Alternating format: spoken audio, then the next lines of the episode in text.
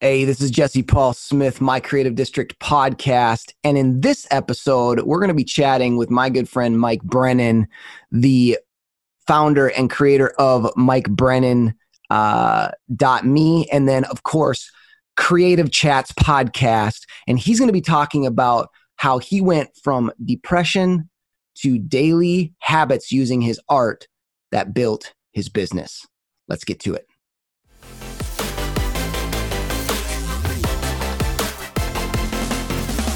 Welcome to another episode of the My Creative District podcast, where we discuss how to channel your creative power into building the life you want, building the business you want, and making the impact you want. We believe creatives can live out a passionate and fulfilled life when they completely embrace their unique design and purpose. Want to turn your passion into profit?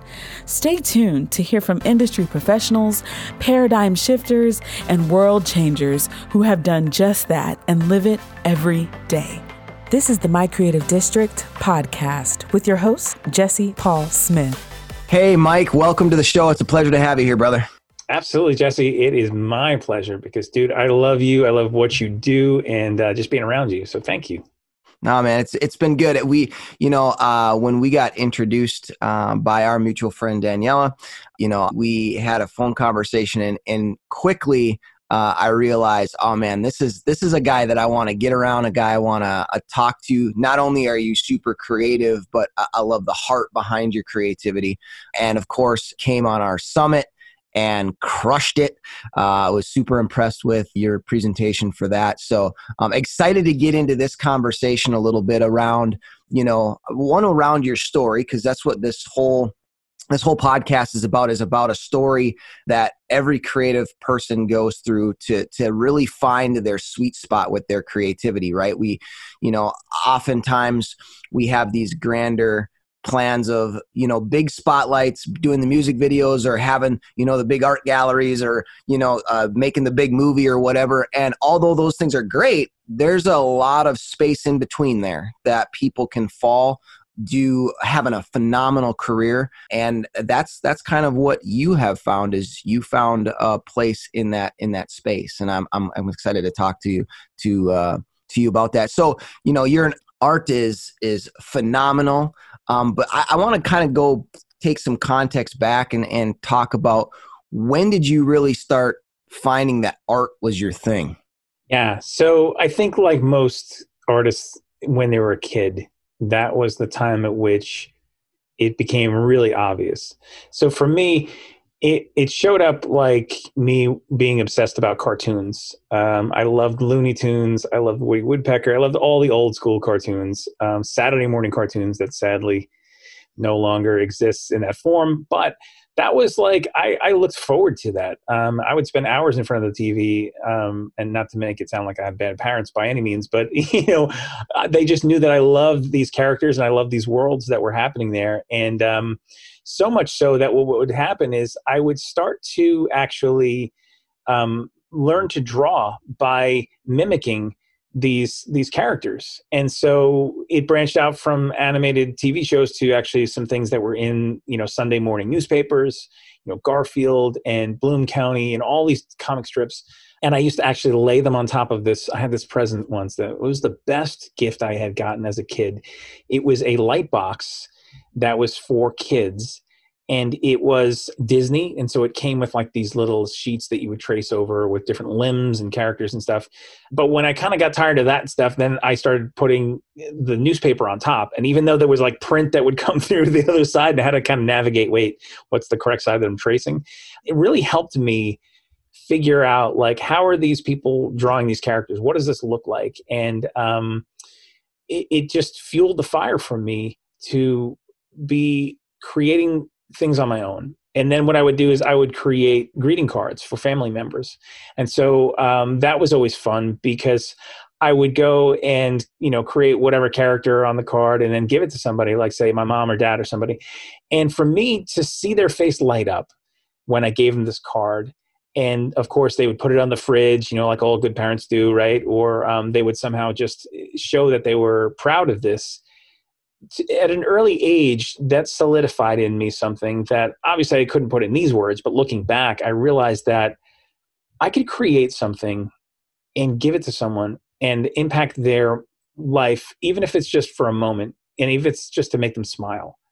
Like that's an incredible gift to be able to do that. And I was like, I want to do more of that. I just knew that I needed to lean into more art making and maybe not necessarily know exactly what that was going to look like if it was going to be cartoons or animation or comic books um, because that's what my world was filled with as a kid. But i knew that i needed to do more of this and let's figure out how to do that. So obviously you fall in love with this this this art and when did you really start to pursue it as a career? When did you when did you or did you? I mean did it was it like okay i'm going to do this for real and what was kind of your plan uh, on how you were going to do that. How did you want to make art a career? Yeah, so it's interesting because I didn't have a lot of examples around me as far as what that looked like. And this is pre internet, which I know makes me sound ancient, but it's the truth of the reality of the 80s. Um, and, you know, I was being guided by some people who were, you know, maybe more business minded, um, more practical. And so conversations start to happen in high school where I knew that this was stuff that I loved. I took more and more art classes, and it came time for discussions with my parents of like, okay, what are you going to do for college? And you know, I spoke those words that that just make all parents shudder when they hear them is i want to go to art school. Right? So um, you know and then they were like no no really like what what do you want to do? And i was like no really that's actually what i want to do. And uh, somehow in my adolescence i thought i was going to do something uh, spiteful against them and i was like well you know what? If i'm not going to art school i'm not going to school at all. I'll show you you know? Like yeah i'll shipwreck my life and somehow that'll you know but um, they they came to understand quickly that I was serious about it, and that I was pretty um, determined to do that and stubborn, honestly. Um, and so I ended up going into um, to art school. I went to Fashion Institute of Technology in New York City, and then School of Visual Arts. But the the caveat there was they said, "Well, can you at least do something that could potentially make more money and be a little more practical?" Um, because I think in their eyes, either fine art or animation even it was kind of a one in a million shot to be able to make it in that. And they knew too many stories that were like the starving artist type of thing. And so they said can you be more practical? So practical meant me going into graphic design because there was a commercial aspect to it.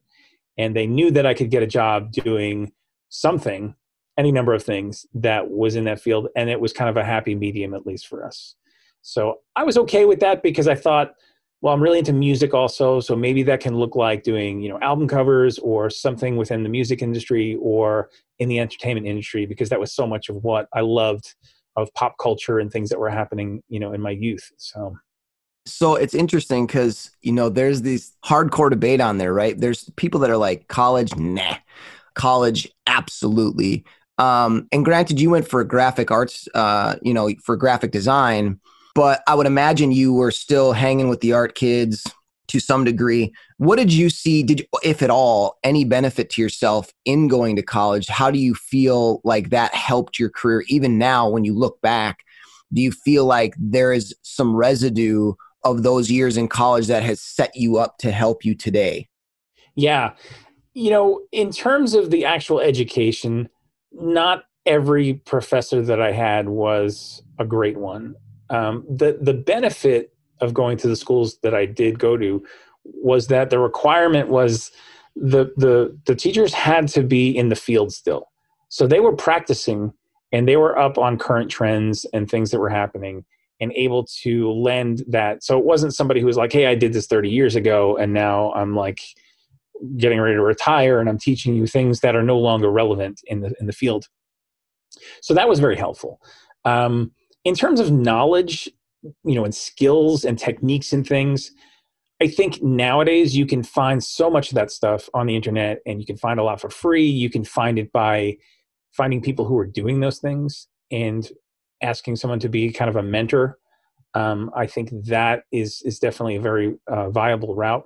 But I will say that the thing that it did for me was really it gave me a community to create within. It was competitive and so it raised the bar on the type of work that you did. And it exposed you to a lot of things that were outside of your norm.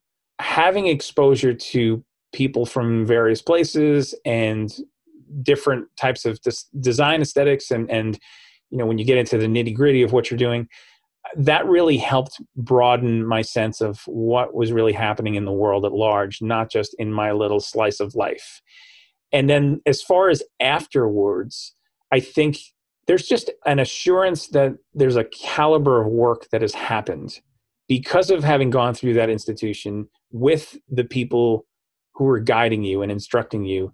They set the tone for the professional level and expectations of work. And so being associated with that having gone through that there's a, an automatic assurance that happens with people who are familiar with that to go oh, okay when you say you're a graphic designer and then you say okay you graduated from the school of visual arts oh well that takes on a different meaning to me than gives you some credibility. Exactly yeah you're not just a graphic designer who took some youtube classes or whatever and just figure some stuff out on your own. And i'm not taking anything away from that but i am saying that there is a, there is a level and a caliber of work that you can do um, that only comes when you're surrounded by people who are doing that type of work. And uh, those are the people who are speaking to you and guiding your journey and teaching you things at a level that's much deeper. Um, and so that's been very very beneficial as far as the art education and what follows now you mentioned something in there too about mentorship finding a mentor that can guide you when you were in college did you did you have the awareness at that time to find that person or find those people that you could really utilize? Okay. no, no, unfortunately not. I think I was very intimidated when I went into art school because people were so stinking good.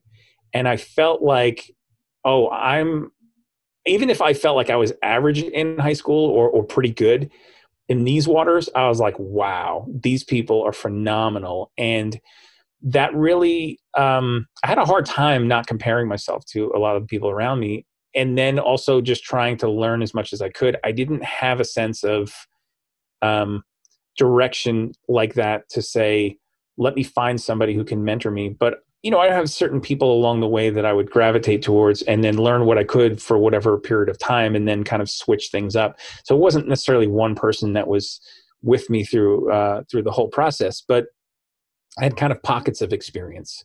And even through all that, like I was always looking for somebody to tell me context somebody give me parameters of what should i be doing like i'll show up i'll do a good job i'll work hard but give me context.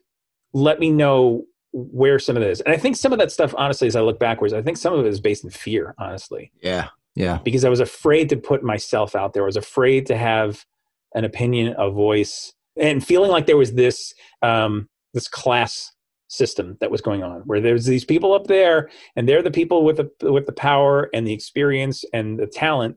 And then there's kind of me over here and i'm trying to make my way up there but there's definitely a divide and i don't know how to cross that yeah that's that comparison gap that i think you know it, it that is that is universal amongst all creatives we you know we we have people that we look at that or like well, I could never be at that level or you know well maybe I should just hang it up cuz I'll never I'll never be like them. I know that that's something that even in the dance world I I really struggled with when I would go to these classes or I'd go to these auditions.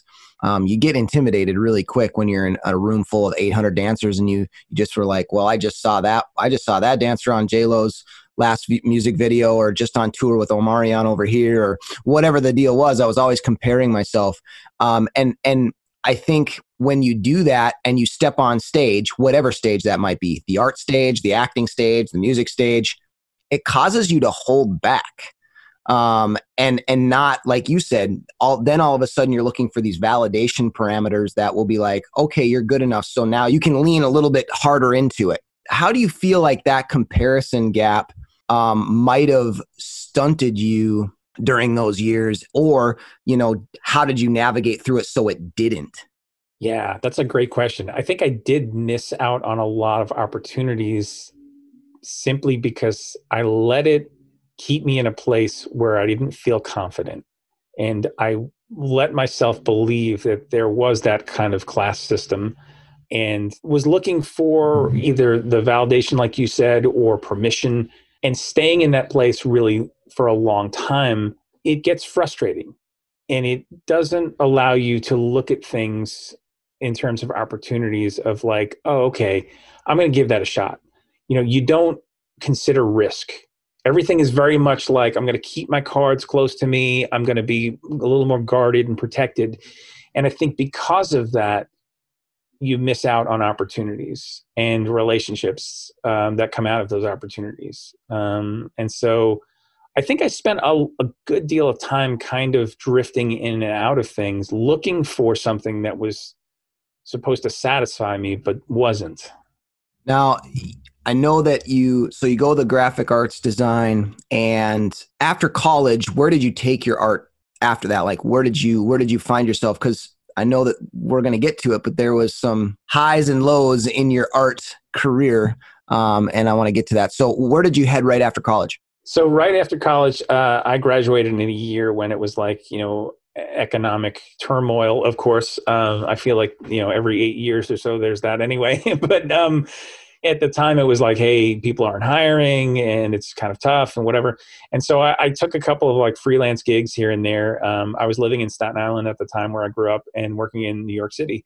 And so that was the thought. You know, everybody's got to go to New York City because that's where all the jobs are, that's where the money is, everything else. So you know, commuting in and I landed my first full time job was at an advertising agency that was, um, you know, Fifth Avenue and 57th Street. And they had corporate clients like Heineken and Mobil and Chase Bank and Pringles. And that was really my first introduction to the corporate machine. And I was very um, naive going in and quickly found that, wow, there's a lot of moving parts here. It's very easy to get lost in the system. And I was also very frustrated by what was happening creatively a lot of times because there were several instances where they would say they would flush the creative system and they just went on a firing spree because they needed new blood. They wanted to change things up. And it seemed like there was no rhyme or reason to who got laid off. And it was a very um, stressful environment to be in. And I was like, I don't think this is the place for me. I, I lasted a year there or something maybe. Um, and I was like, I'll take what I learned here and then move on. I went to other places where like it was uh, editorial design. So I did a lot of magazine layout places that I was the art department. Um, so that was very different and, and, gave me a different set of challenges where it was like at one time I was a part of a, a huge team now I was it was just me and I had to figure out how to be scrappy and kind of bootstrap a lot of stuff where I needed to um, and and make some relationships with some people to to figure out some of the pieces of skills that I didn't have.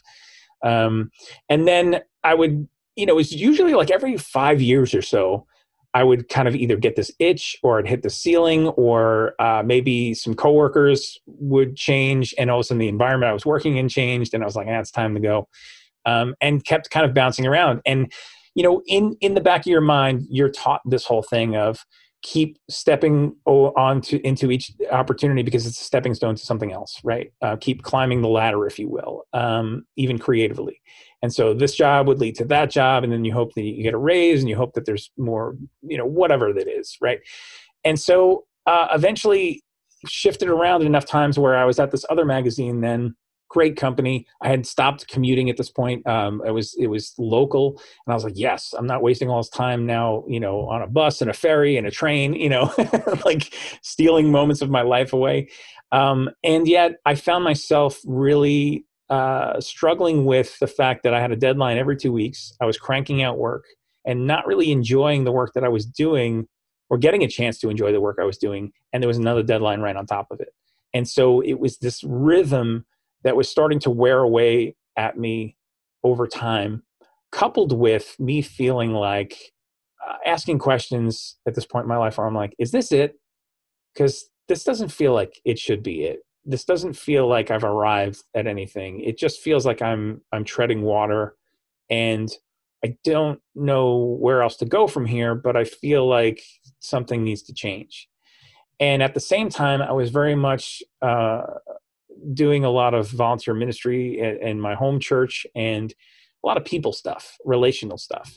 And that was the stuff, honestly, that started lighting me up. I was like, this is the stuff where I feel like I'm I'm making more of an impact. Um, I'm seeing people's lives, you know, being seeing their faces light up, kind of like when I was a kid, you know, and I would create a piece of art. Well, in this case, I wasn't necessarily creating a piece of art, but I was getting down, sit sit down, and have conversations with people, or come alongside people and be of help, be of service, and that felt very right to me. And so that led me to doing a career change and going into full time ministry and me going, I don't know what that looks like. And how does an artist go into full time ministry? Um, I'm not necessarily seminary material, right? you know? um, so that led a whole another chapter then of, okay, go into ministry. What does that look like? Figure this out as you go. Um, there were opportunities that came. My best friend growing up, he was at a church where he was a youth pastor. They needed some assistance.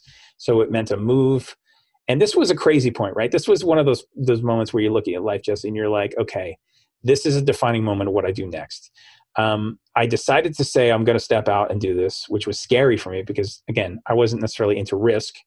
And we had just purchased our first home. My first daughter was on the way and life was on a track and suddenly it wasn't. And i had to have a lot of conversations that were like yeah we're moving and the house that we just bought we're selling. And by the way i'm going to be separated from my wife who is pregnant with our first child for a number of months until we get settled and figure out what comes next. Upheaval. That's scary. Big time. That's scary.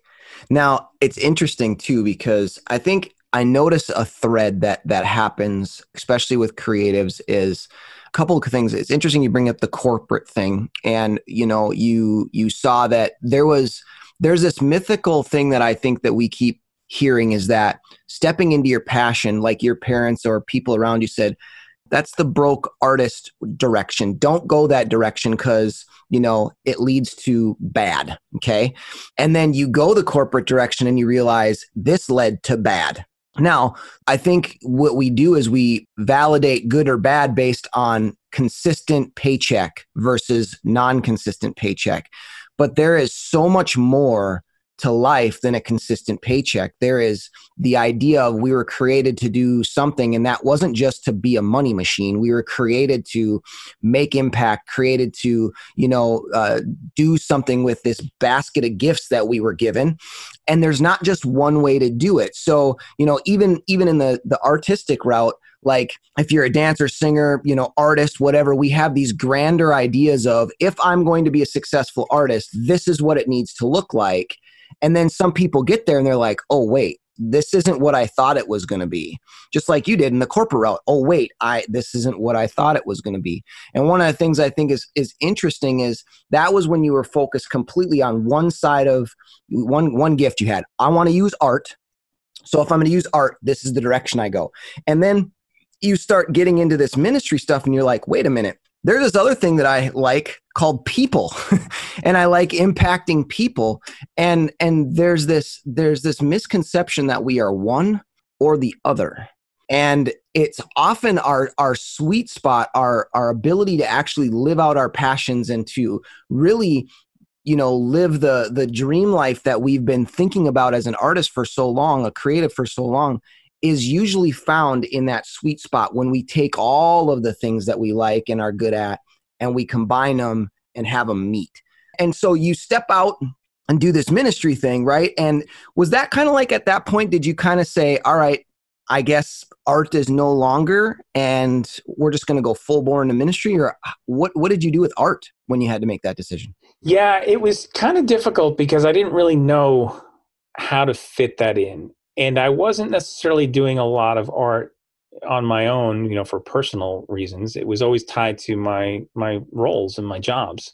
And so now it wasn't part of my job. I was kind of like, I don't really know where this fits. If it fits, we'll kind of see. And I just knew that I had enough other things that I was thrown into an environment that I had to, again, once again, figure it out as I went.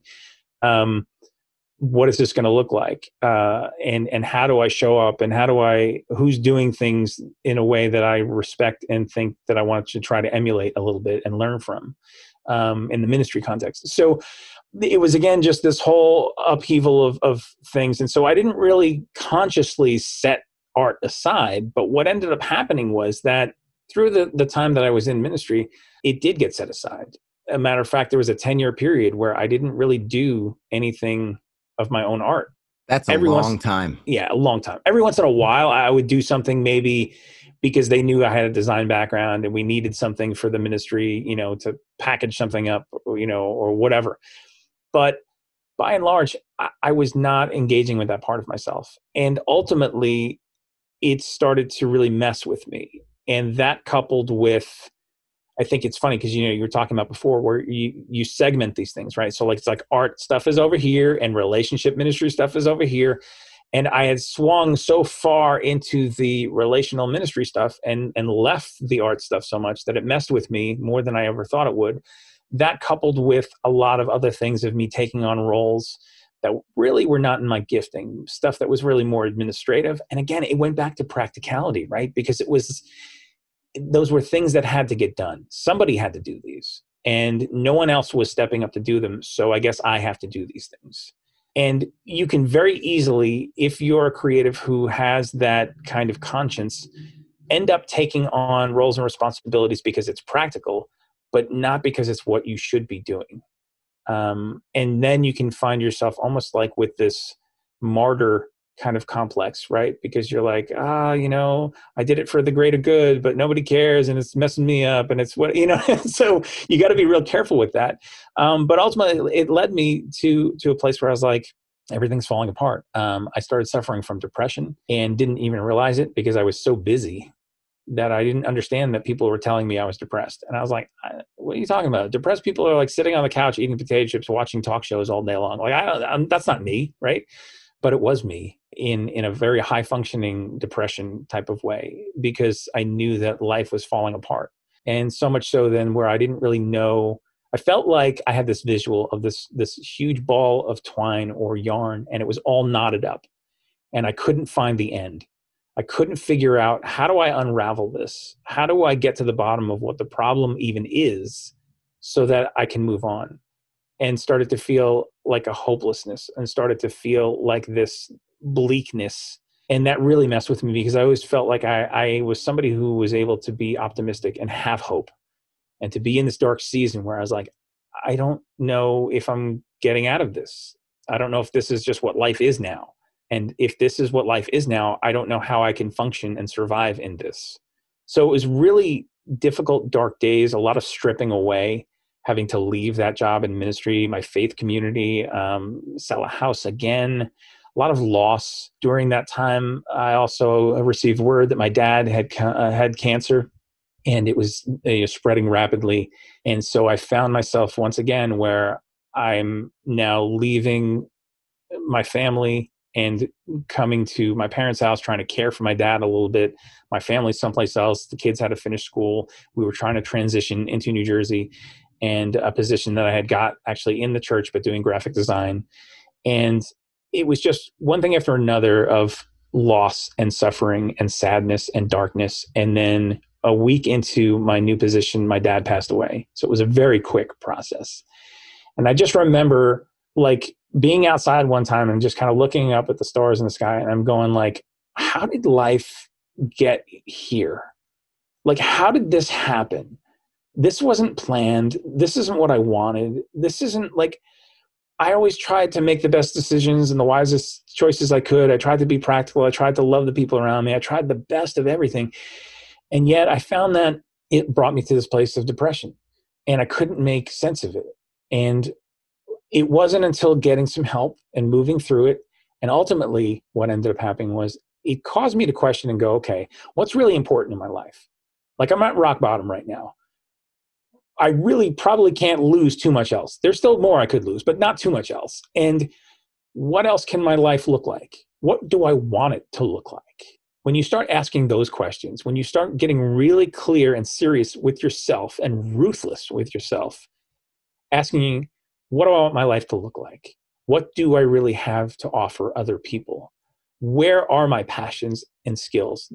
I had a dream at one time. I feel like it died is there a way for it to come back or is there a new dream that needs to be birthed and through all that stuff slowly journaling a lot seeking health you know and and help uh, through through therapy and counselors and and surrounding myself with people who can speak into me, and coming to a place where I came back to my own art personally. I felt like there was this call in me that said, come back to a place where you're creating just because you enjoyed it. Like find that place again. That place where you, as a little kid, you were there showing up, doing your thing, no clients, no budgets, no committees, no pressure, but just doing it because you simply loved to do it. Can we find our way back to there? You know? That that's powerful because I think we've been given these creative gifts. And I think a lot of times we get lost in the idea of the creative gifts for uh, the reasons of performing and making a career out of it and you know flashy lights and all that kind of stuff. But it's also been given to us for us. Like if we're able to make an impact on people's lives through our creativity we're able to make an impact on our own life through our own creativity.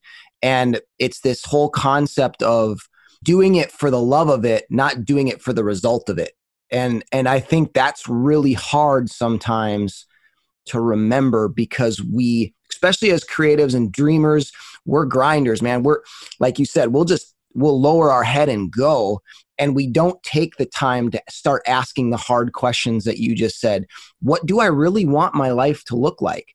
Okay i want to dance i want to sing i want to do art i want to act but what else do you want? Like what do you want the light your life to look like while you're doing that and I don't think we take time to ask those questions of ourselves often enough because those are guiding questions that can really help you, uh, you know, get back to your true north. And so, you know, when did you start going through this process and you start asking yourself these questions?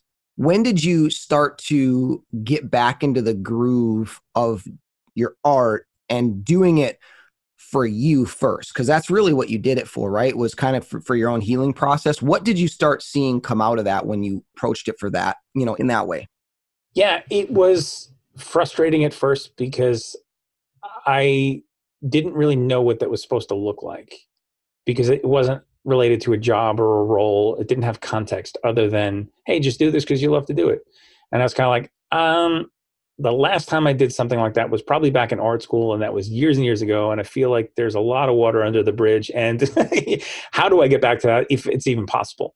So I started to just explore some books that people recommended. I took a printmaking class that from a local place here, um, and was like, this is not something that's a normal expression for me by any means, but maybe having to learn a new technique or skill will actually help jumpstart. And that's actually what it started to do was it gave me this thing of like, okay, I can do this again. Like I don't know what it's going to look like necessarily, but I can at least engage with that place within me of creating again. And let's figure out what this looks like as we go. And so I read this book, uh, The Creative License by Danny Gregory. And in this book, he talked about a couple of things that really were instrumental to me in my days coming back to my art. One was a five or 10 minute drawing is better than no drawing at all. And I know that sounds silly at face value, but I really took it to heart and I said, you know what? Like, I can't imagine spending hours and hours creating something right now. I don't have the energy. I don't have the emotional wherewithal to be able to create something like that right now. But do I have five minutes that I can do a simple drawing, a 10 minutes? Yeah, I can do that. You know, that was really important for me. So I, I came around that, I embraced that, the other thing was in this book, he talked about figuring out your style and your voice and how a lot of times people may draw things and they may look wonky. You know the proportions are off or something's like a little strange. It doesn't look realistic. And for me going into art school photorealism was a benchmark that really messed me up. And when i saw people who could do things in that style where they could draw and paint and it looked like a photo it looked like real life um, I couldn't emulate that. And when I tried, it it it ended up in frustration and did not look the way that I wanted to. So I convinced myself honestly that I couldn't draw. I convinced myself that I wasn't really going to be ever be a a real artist because I couldn't do that style. And so stay in your lane, do graphic design, do layouts, colors, logos, that's great. Fine, stay there. But don't venture into illustration or fine art or anything like that because that's not where you belong. It's a lie I told myself for a really long time. And so I had to confront that and say, no, actually, I may actually be okay with this. I may actually be a legit artist, but I got to give myself the chance and I have to figure out what is my voice? What is my style? Like, what are the things that I find myself gravitating towards? I know that there are a million artists out there, and not all of them do photorealism as a style. I know that intellectually. I need to own that in my heart and in my spirit so that I can then step into the things of what my art's supposed to look like so that it's more me. I'm a mess, right? I'm not somebody who's super precise and anal about things. Now, I have to do a lot of that stuff when it comes to design, but that doesn't feel like a true expression when it comes to me actually creating something from scratch. So I learned to embrace my mess. A lot of my stuff has you know f- paint flick marks and loose lines and bold colors. Like all that stuff came over time of me realizing oh that's who i am. Oh and that's what my art needs to look like. And stop trying to just emulate what i think people want. Stop trying to emulate things that i think i've shackled myself with as far as what my art should look like and just start embracing what it does look like you know, and hone it and lean into the skill and the craft. Um, keep showing up. And so early on, I got introduced to this idea of doing a 365 day art making journey, which terrified me because I said, if I went 10 years without doing anything, how in the world am I going to do 365 days in a row? That's a lot of so, days. that's a lot of days. So I figured out that I needed to break it down into small chunks. And that's exactly what I did. And I said, okay, what if I do seven days of drawing my pets? And then another seven days of drawing some flowers and another seven days of whatever it looks like and string those days together you start getting some momentum you start getting some uh, perspective on what it is that you like and what you don't like. You start giving yourself a place to play and experiment where the pressure's off which then allows a lot of those deeper issues of style and voice and, and all that stuff to rise up because it doesn't matter. It's you in private testing things out, seeing what works, figuring out what happens if I do this and combine it with that. Oh, that was a train wreck. I won't do that again, but this little piece of it, I'm going to take and apply it to the next thing. So maybe that was the useful part of that. Giving yourself a place to do that is so extremely valuable. I cannot stress that enough because I don't think enough people have that place they get stuck in whatever it is that it's supposed to look like for them whatever's maybe made them successful in some way and they just keep pouring gas on that as opposed to how do we have iterations of things? How do we maybe invent something that is not even there's not even a name for it yet? That's where you go in play and experimenting. And so leaning into that hard that's where my my my journey started to get traction you know I was just going to ask you. So there's so much good stuff in this conversation right here. I'm, I'm I've got a big smile on my face because I think there's so many people that need to to to hear this because what you did is you started to do art for your own path to healing and and just frankly just being able to enjoy life for the sake of enjoying life without having to always tie a goal or an achievement to it other than just enjoying the gift you were given, right?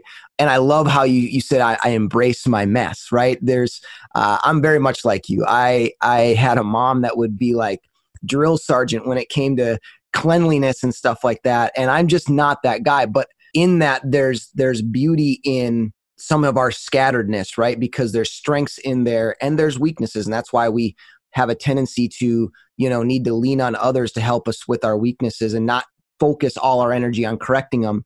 But I, I love what you're what you're talking about. This, you know, one being consistent, but not just looking at it as like I need to do art every day because that's that can get daunting, right? You just said I haven't done art for 10 years. How in the world am I going to do 365 days consistently with it?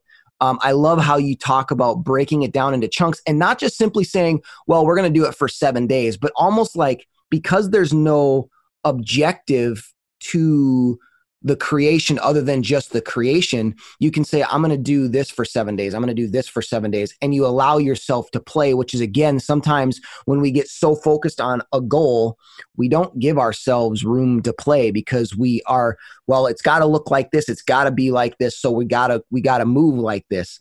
And in that freedom of let's listen let's just let's just create and and see what happens. And even if it doesn't come out the way that you wanted it to i love how you talk about there's still beauty in the mistake right? We'll take this part and apply it to that that looks good and apply it to this over here. But you know i'm curious. I know that you started this journey for your own healing and no strings attached other than just creating. But what did you start to discover and what started to happen as a result of you doing this consistently yeah so i leaned in as much as I could. And I got to year one, I made it 365 days, showed up every single day, you know, birthday, sickness, holidays, whatever, did it. And then said, now what? And something in me said, you're not done yet. Keep going. Keep mining here. There's there's deeper levels to go. And so I said, okay, let's just keep applying more the same type of things that I was doing, but figure out how to keep growing and showing up in, in some new ways. And so I kept doing that, kept leaning in, kept leaning in. And eventually I started to go, okay, yeah, I am finding my voice. I am finding my style. I am finding what types of work that I would love to do more of. Now, this is all, mind you, while I have a full time job, right, and a family. And I'm trying to figure this out in the margins where I can, stealing a lunch hour, stealing moments where I'm waiting in line at a store and I have a sketchbook with me. So I'm like, hey, my 10 minute sketch day is while I'm waiting in line. I'm going to redeem moments where I can and not cry about the fact that I don't have all the time in the world today because I have this other job. And so, really owning that journey, leaning in, figuring that stuff out, and then going, okay, I'm starting to recognize that there's some patterns here. I'm starting to recognize that there's some principles at work. And I'm identifying what those things are, writing them down, and then going, you know what? This isn't just for me. This is for somebody else. This is for other creatives, other people who either have been away from their craft maybe they they gave up on it maybe they they they hit pause because life happened and they had to do the responsible route and now they're coming back around to something in a season of life where they're like i need to get back to that because that was life-giving and because that's what lights me up. I get passionate. Right now hearing me talk about this right like that somebody right now is is their insides are tingling. They're coming alive. They're like oh my gosh i feel like mike is speaking right into the very core of who i am right now. I need to lean into this and and make this a part of what I do and because it's a part of who I am right? And so figuring out how can I then start to talk about this and get this out to other people because it's not just for me. That would be a very selfish thing for me to just say great I got some health I got some perspective I'm doing some work that I love to do I found my voice my style rock on great. But my life has never been just that. My life has always been about how do I take the moments that I've experienced, even the bad stuff, even the depression and all that stuff? The reason why I talk about that stuff is because I know that there are people who are struggling with that.